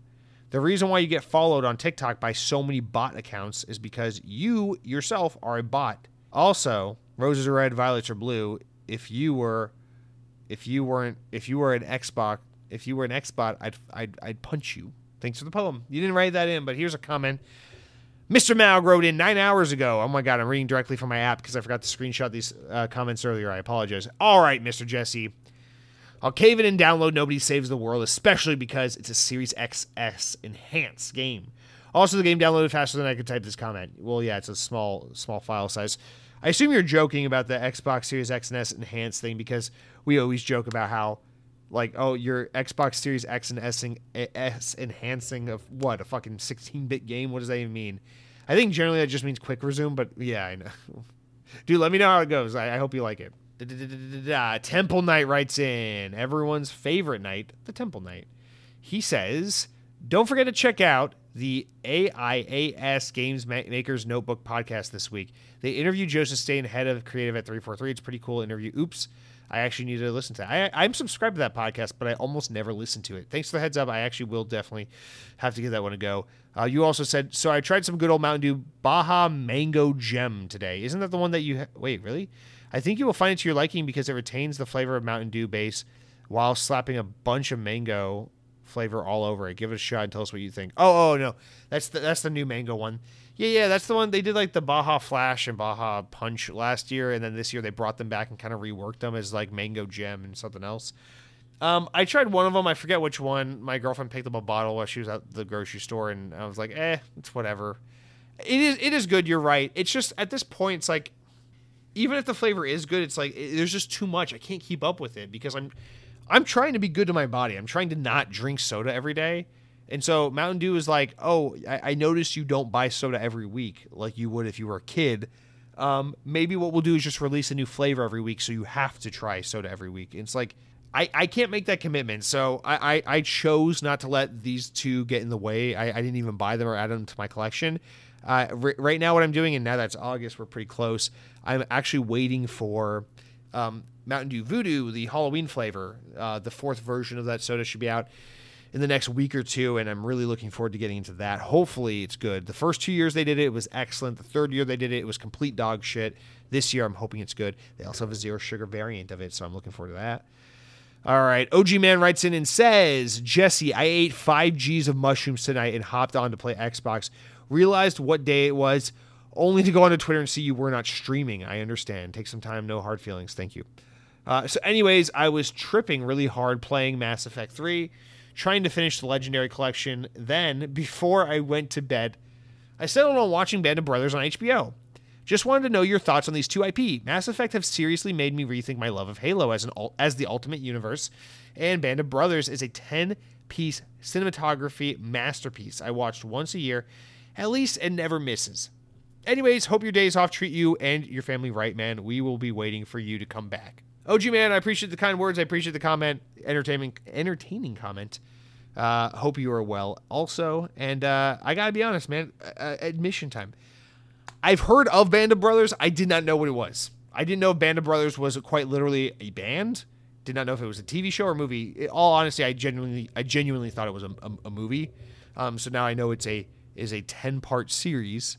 What is that's on HBO? I don't have HBO anymore. I got rid of it. I'll get it back soon, but I don't know, man. I'm not familiar with Band of Brothers, and I'm not familiar with Mass Effect because for those who might recall, last year I tried to play Mass Effect 1 for the first time, was immediately intrigued by the universe and the characters, but then immediately got turned off by the terribly aged gameplay. Now, I haven't played Mass Effect since the collection came out, so I need to go back and give it another try now that I can play it in a more modernly tweaked way. But I can't really speak to either of these properties because I'm not familiar with them enough. However, I will say I know that Mass Effect fans are a very passionate bunch who really think that Mass Effect is one of the ultimate sci-fi storytelling experiences. And I don't necessarily think that, you know, I mean, again, not having experienced it, I'm sure they're not wrong. In fact, I don't even think Halo necessarily is one of the great sci-fi stories of all time. It's not that. It's what I love about it is, especially with the Bungie games, it's that those games had epic moments. They had really memorable set pieces and moments. And it was obviously the gameplay itself really helps make you give a shit about the world anyway, because the gameplay is so absolutely phenomenal that it enhances the story anyway, and plus the characters are cool. Like, who doesn't think Master Chief and the Arbiter and the fucking Covenant are awesome? And so, like, these things add to Halo and make you think the story is greater than it is. But that's why I love 343 so much, is because I genuinely think what 343 were doing with Halo, beginning with 4 and 5, was making Halo a more legitimate story. They were making the storytelling more the focal point of the franchise, which I really, really loved. And I know Halo, you know, we don't have to get into it, of course, because we've done it a million times. Halo fans got really salty when they found out that people were going to use their creative energy to make unique storytelling. And the second they found out it wasn't just Bungie regurgitating the same thing that they were comfortable and familiar with, they got really upset. And so, you know, 343 backstepped a bunch, and we end up with Halo Infinite. We know how the story goes. But I don't know. I think there was a time there where Halo had the potential to be really excellent sci-fi storytelling. And I don't mean like this is genuinely thought-provoking, like commentary on the human condition. But it was very fun sci-fi storytelling that would keep you engaged and invested in the universe. I mean, the best sci-fi storytelling is usually commentary on like society or political commentary or like, you know, just religion and shit like that. Sci-fi at its best is not about like, is not generally just as dumbed down as like humans versus aliens, guns, pew pew, lasers, swords. It's, you know, it's, so I am willing to concede that Halo by no means is probably the ultimate universe, but it is a universe I feel a massive affinity for, and that is why I regard it as such. Not because I think it is objectively superior, but because I think on a personal level it resonates with me that much. And so for you to have that relationship with Mass Effect or Band of Brothers, that's awesome. I think that's great. But for me, Halo is just one of those things. I don't know. Generally speaking, I think the best sci-fi probably isn't really found usually in games. Experiencing immersion in sci-fi is probably best done in games, but experiencing incredible thought-provoking storytelling and insane world building, just from a narrative perspective, yeah, it's probably best explored in novels more than anything. But anyway, I digress. Thanks for the comment. Cronky writes in, we got to pick one of these because he's got a couple of them. Cronky says, I think the real question with all the Ubisoft stuff going on is whether or not this is good news or bad. Are they refocusing to make better quality products, or are they completely on fire, falling apart at the seams? Thoughts? No, I think this is actually pretty aptly put. This is actually pretty accurate. I would agree. All the cancellations of these games, all the things being shifted around, delayed, reworked, remodified. You're right. Is it that is the way to frame it? Is this either Ubisoft saying, hey, we made a bunch of bad decisions a year or two ago with greenlighting some of these projects. We need to go back to the drawing board and refigure out our plan, which would be a good thing. Or is it them being like, oh shit, all these projects we believed in are just not panning out and now we're kind of in trouble. What do we do? I agree with that sentiment completely, but the problem is, I mean, this, I guess you play things for long term, obviously, but here we are in the short term looking at it saying, this looks fucking bad. We don't have yet another Assassin's Creed. Avatar just got delayed. They just canceled that VR. Splinter Cell Project, fucking Beyond Good and Evil 2 was vaporware from the moment it was announced. Just all this shit. Skull and Bones is garbage looking, but I mean, we could be, who knows, maybe we're wrong.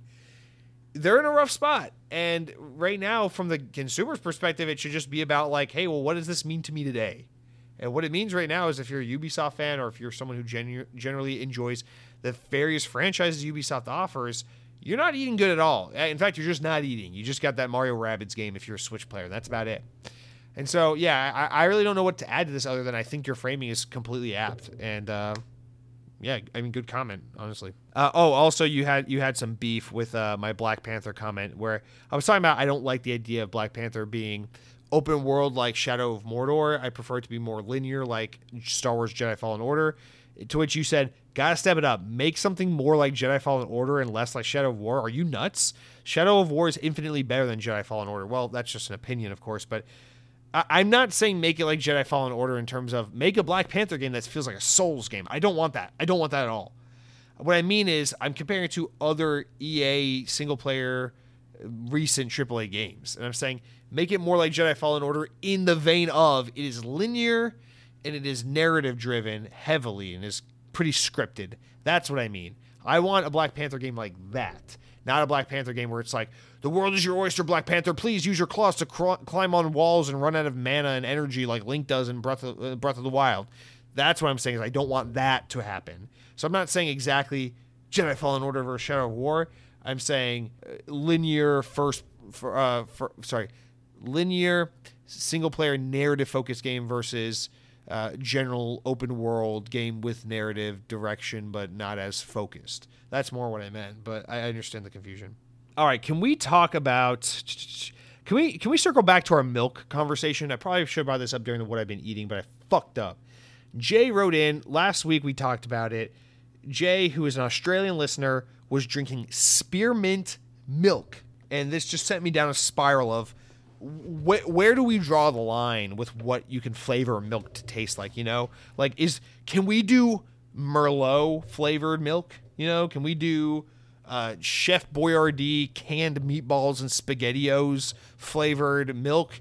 Can we do banana bread and flavored milk? That sounds phenomenal, actually. I don't even know why that was an example, because that would be great. And that was really the crux of it. And I got to be honest, I've come around a lot, Jay. The more I've thought about it, the more I think spearmint milk might be quite interesting. But you wrote in about it, so let's hear straight from the source. You said, I cannot lie. As much as I truly love chilled spearmint milk, while drinking it, it does leave not the best aftertaste. And I tend to do something not long after finishing it to wash that clingy milk taste away. Gross. But thanks for the honesty. Another fave is honeycomb milk. That one is tough. That one, though, is not for the faint-hearted. I find it interesting you say that, because honeycomb milk sounds a lot more like a natural way to flavor a milk than spearmint, but interesting. And I can't help but agree. Nobody Saves the World is fucking awesome. Well, Jay, there we go. If you think Nobody Saves the World is awesome, you have an enlarged penis and you have good taste in milk flavors. If you don't think Nobody Saves the World is awesome, you probably are one of those people that works at Sony who like 8 years ago were like, we should get the Call of Duty marketing deals away from Xbox so we can sell more PlayStations. And now you're crying about how Xbox is going to get the Call of Duty marketing deal and it's going to persuade people to buy Xboxes for Call of Duty instead of PlayStations. Boo-hoo. Nobody feels bad. You never got teased for doing marketing tie-ins with Doritos and Mountain Dew, so now your reckoning has come. Dead Captain James even jumped in on the conversation regarding spearmint milk and says, oh my God, I can't. This isn't even reading. I just can't talk. But Dead Captain James responded to Jay and said, spearmint milk sounds freaking amazing. I want to try it now, but I can't find it anywhere in the U.S. See what we've done here? And this is all I want Xbox On to be. I want this to be a frustrating food experience. I want you guys to discover your next favorite food item that you can't have. This goes all the way back to the early days of Xbox On when we were talking about Nando's and how it's only in the fucking UK and Australia, and us here in Florida, in the U.S. are shit out of luck. But I think we eventually decided that there was actually a location in Chicago. So I think there are like one or two. Maybe there's one in D.C. I don't remember. Anyway, long story short, this is the plight that we all must face. You know, you move to Florida, you can't get good Chinese food. You live in America, you're not going to get some spearmint milk-flavored drink. I don't know. What do the Australians not have that we have that's good and food-related? I don't know, because I know you guys have a lot of shit we have, so I don't... What are you guys missing? I'm going to take a guess. We know you got Taco Bell because we read an entire Taco Bell menu one time on the podcast. Or maybe that was on the stream. Dude, my guess is that you Australians are missing out on Wolfgang Puck. You guys don't have a single Wolfgang Puck restaurant in all of Australia, which is sad. In fact, it's not just sad, it's pathetic. So you guys need to go. I think they just opened a new restaurant in like Dubai. So go there, or I think there's one maybe in like Hong Kong or Singapore or somewhere like that. So maybe go there. I don't fucking know. Go find yourself the nearest Wolfgang Puck restaurant and go eat there. And if you don't like it, I'll fucking hurt you. I'll break your legs. But we're not even done yet, because I think Jay commented again. And you know, it's not too often we see Jay, so we're gonna read everything he has to say because it's desired.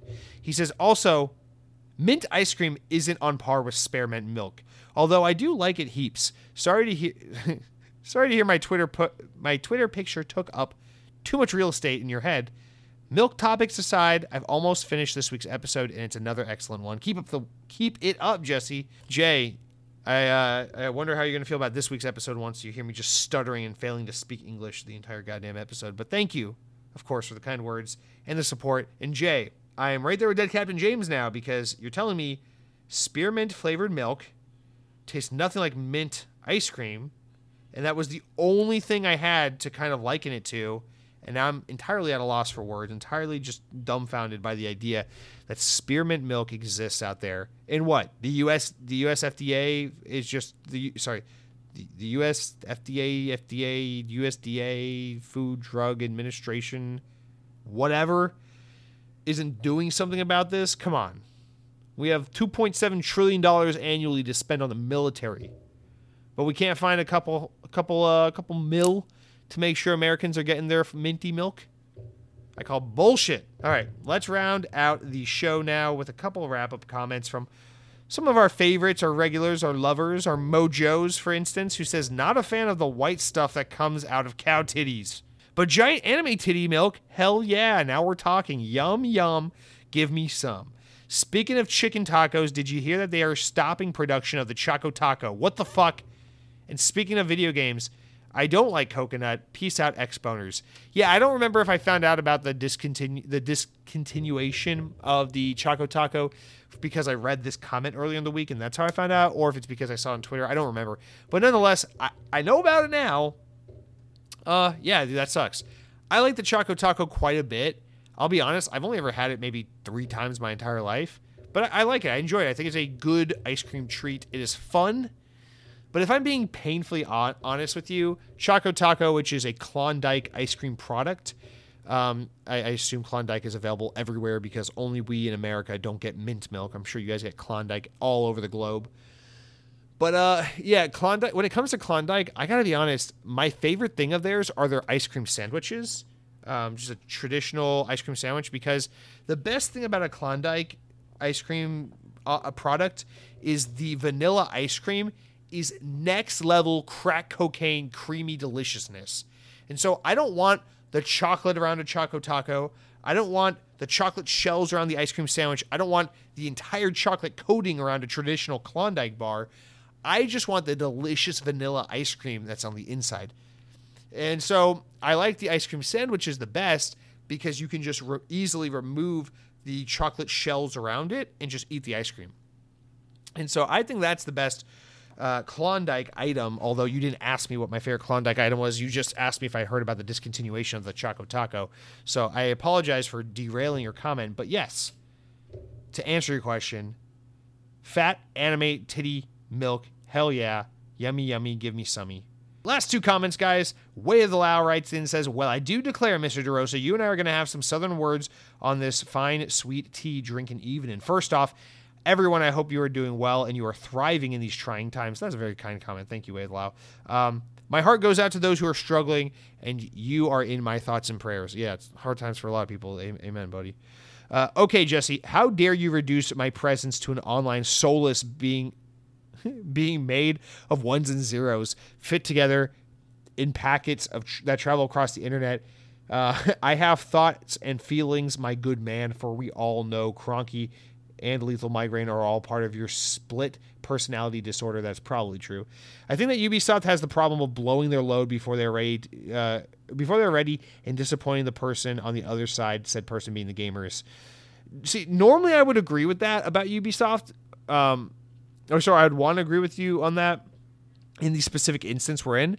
But generally that's not true. Ubisoft usually announces games pretty close to launch relative to what fucking Xbox and a lot of these other teams do, where they announce games 3-4 years in advance. So that doesn't actually add up for Ubisoft, because generally, they announce a new Far Cry game, a new Ghost Recon game, a new whatever game about 2 years in advance, a year or two in advance. I mean, like the last Watch Dogs game, the last Assassin's Creed games, those were all announced within like 12 months of them coming out, if I remember correctly. So I'm actually going to have to politely disagree with you on that. I think in this instance, they fucked up bad, but generally that's not the issue. But you also wrap up by saying, I have great anticipation for the Steam Deck and my reservations for October, mainly because I'll be playing Elden Ring while laying down watching South Park. Well, take care. It's been a year since I started listening to your podcast. It has brought me joy in a way that like a Sonic hamburger with a large Coke and onion rings does after eating chicken and rice a week straight. This is why I know only the real ones have stuck around and listened to Xbox On, because the fact that the people who listen to this podcast are people who want to watch South Park and eat Sonic cheeseburgers and onion rings. It means that I'm not alone in this sick, godforsaken universe, and that there are still rational people out there who don't want to fucking eat at Chipotle and just watch whatever's on Netflix. Thank God you guys exist, because I would go insane if I didn't know otherwise. But also, Wade Lau, you wrote that comment a little bit like Sam Torres. So speaking of split personality disorder, I'm starting to wonder who you really are. And speaking of not knowing who you are, let's round out with our final comment of the week from the incomprehensible but lovable headhunting Halo, who writes in and says, personally, Ubisoft's one of my favorite companies, but they have started to go downhill over time. GTA 6 is in development. It has to be Rockstar. GTA 6 is in development. It has to be Rockstar. It's usually always good, so good about their release dates. I can't think of why this one got delayed. They blame the Black Plague a lot for the delay of this game, and we know that's for one. Also, I think it's just GTA Online really stopped them from really making progress. Plus, they lost the Hauser brothers, which really fucked things up. So there's a couple good excuses on that. Anyway, you say, I have a feeling GTA 6 is so close to being done that I say less than 2 years, we will have that game in our homes. Have you played Stray yet? I know you have a kitty in real life, so I thought I'd ask. Multiverse is amazing, fun as well if you get into it. I am not going to play Multiverse. I'm just not into Smash Bros. Types of games.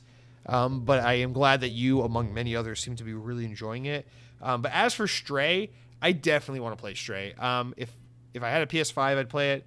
But honestly, I have a deep gut feeling that Stray is going to be on Game Pass at some point. I mean, it will definitely come to Xbox, no doubt, because Annapurna games always come to Xbox.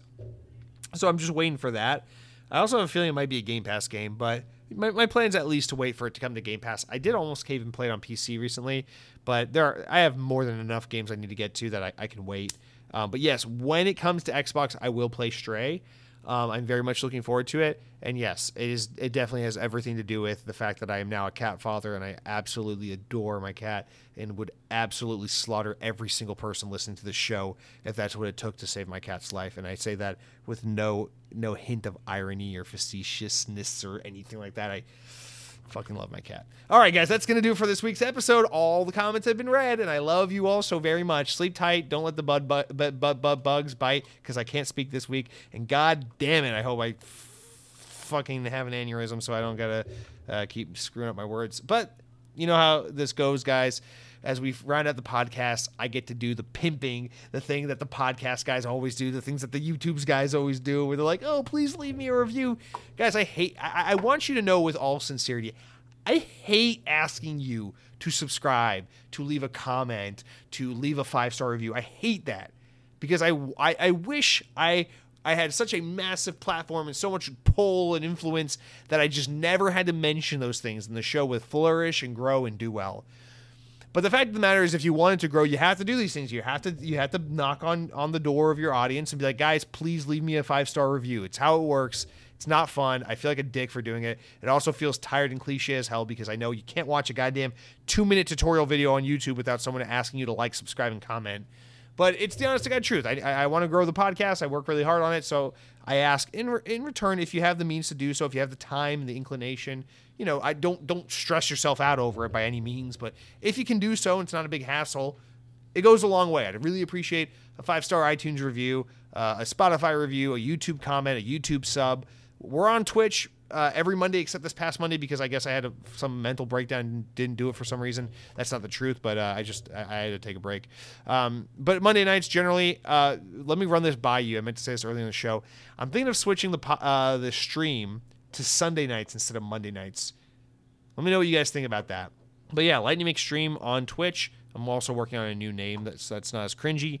Follow me on YouTube. Follow me on the podcast. Leave nice reviews, comments. But more important than any of that, guys, take care of yourselves, play some awesome video games, spend some time with your loved ones. As Wave Lau mentioned, times are getting tough.